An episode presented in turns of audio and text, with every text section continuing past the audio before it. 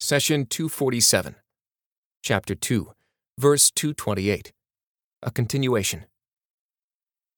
Divorced women keep themselves in waiting for three menstrual cycles, and it is not lawful for them, if they believe in God and the last day, to conceal what God has created in their wombs. In such time, their husbands have better right to take them back, if they desire a settlement, according to customary good and honorable norms. Women have rights similar to those against them, but men have a degree above them. God is almighty, all wise. Chapter 2, verse 228. In the previous session, we explained the wisdom behind God's instruction for divorced women to keep themselves in waiting for three menstrual cycles, and it is not lawful for them, if they believe in God and the last day, to conceal what God has created in their wombs. Under no circumstances should a pregnant woman in the process of divorce claim that she is not pregnant in order to marry another man. Such a lie would attribute the child to the new husband and create many issues and injustices. Here are just a few examples. The child will not be able to inherit from his or her true father. The child's true relatives would be considered strangers, and strangers would be falsely considered relatives. In the future, this child might unknowingly marry someone who was a close blood relative, such as a biological brother or sister, and so on. As for the new husband, the child acquires illegitimate rights from him. He or she would inherit from him, and so on. God says, It is not lawful for them, if they believe in God and the last day, to conceal what God has created in their wombs. Allah wants life to be based on purity and honor, where no one transgresses the right of another. The issue of concealing what is in the womb does not only apply to childbearing, it also applies to menstruation. Why, you may ask? We answer that it is not permissible for a divorcing woman to conceal her menstruation in order to falsely put the man under the impression that she is pregnant. This would allow her to prolong the period of waiting in hopes of getting back with him. God says, And it is not lawful for them, if they believe in God and the last day, to conceal what God has created in their wombs. What do faith in God and the last day have to do with matters of pregnancy and menstruation? We answer that there is a close relationship between faith and Islamic laws, because pregnancy and menstruation are hidden matters that cannot be governed by law. Thus, it is the woman's faith that governs her honesty in such private matters. Allah continues, In such time their husbands have better right to take them back, if they desire a settlement. The waiting period gives the husband the right to reconcile, take back his wife, and reunite the family. It is an implied part of the marriage contract that the woman should comply in such cases to preserve the family. Thus, God uses the phrase, their husbands have better right, because it supersedes the rights of others.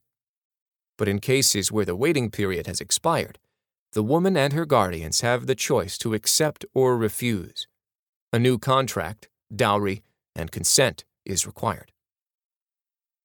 Perhaps the most important issue to note here is that Allah stipulated that husbands have better right to take them back if they desire a settlement. Allah made the desire for settlement and reconciliation a precondition for the couple to return to each other.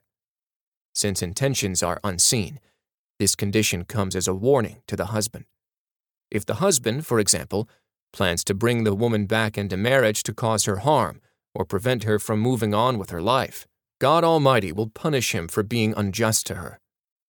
The husband has the right to return to his wife only if he is sincere in his desire to provide a healthy environment for a marriage. Under Islamic law, the judiciary gives the man the right to go back to his wife regardless of what he conceals within himself.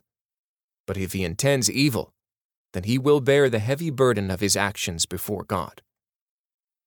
The verse then continues Women have rights similar to those against them, but men have a degree above them. What rights is the verse referring to? We answer that married life is a life of shared rights and responsibilities according to the nature of women and men. There is the right of sexual intimacy, which is equally shared between the man and the woman. Each has the right to sexual intimacy and the responsibility of providing sexual intimacy. The man has further responsibilities. He is to work, earn a living, and provide for his family according to his means, while the woman is required to provide a comfortable and peaceful home for the husband. God says, And among his signs is that he has created for you, from yourselves, mates, that you may incline towards them and find rest in them. And he has engendered love and tenderness between you.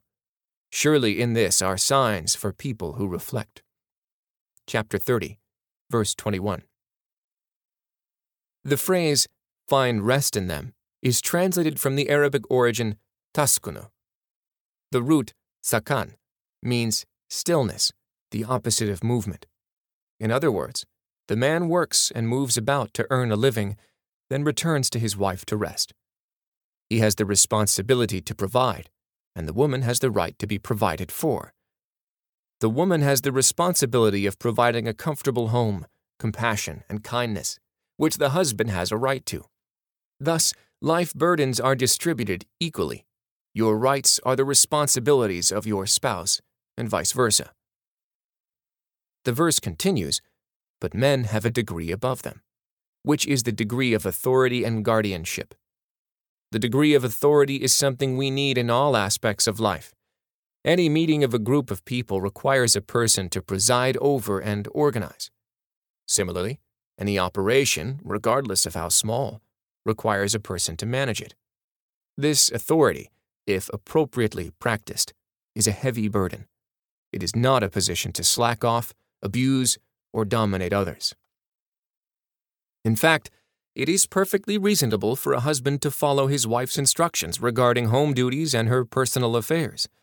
The woman has her domain, so does the man. Aisha, may Allah be pleased with her, was asked, What was the Prophet like at home? She answered, He was always in the service of his family. He would milk the goat, repair and wash his garments and shoes, and he would always serve himself. The husband has a degree above the wife because of his work outside the home and his responsibility to provide for the family.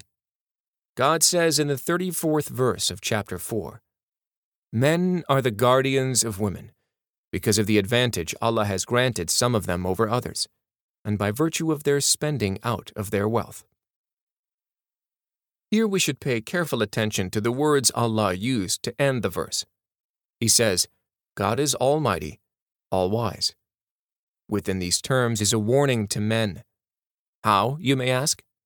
We answer that Allah is the creator of men and women, and Allah takes care of His creation without discrimination. He is the all wise, and through His wisdom, He allocated rights and responsibilities.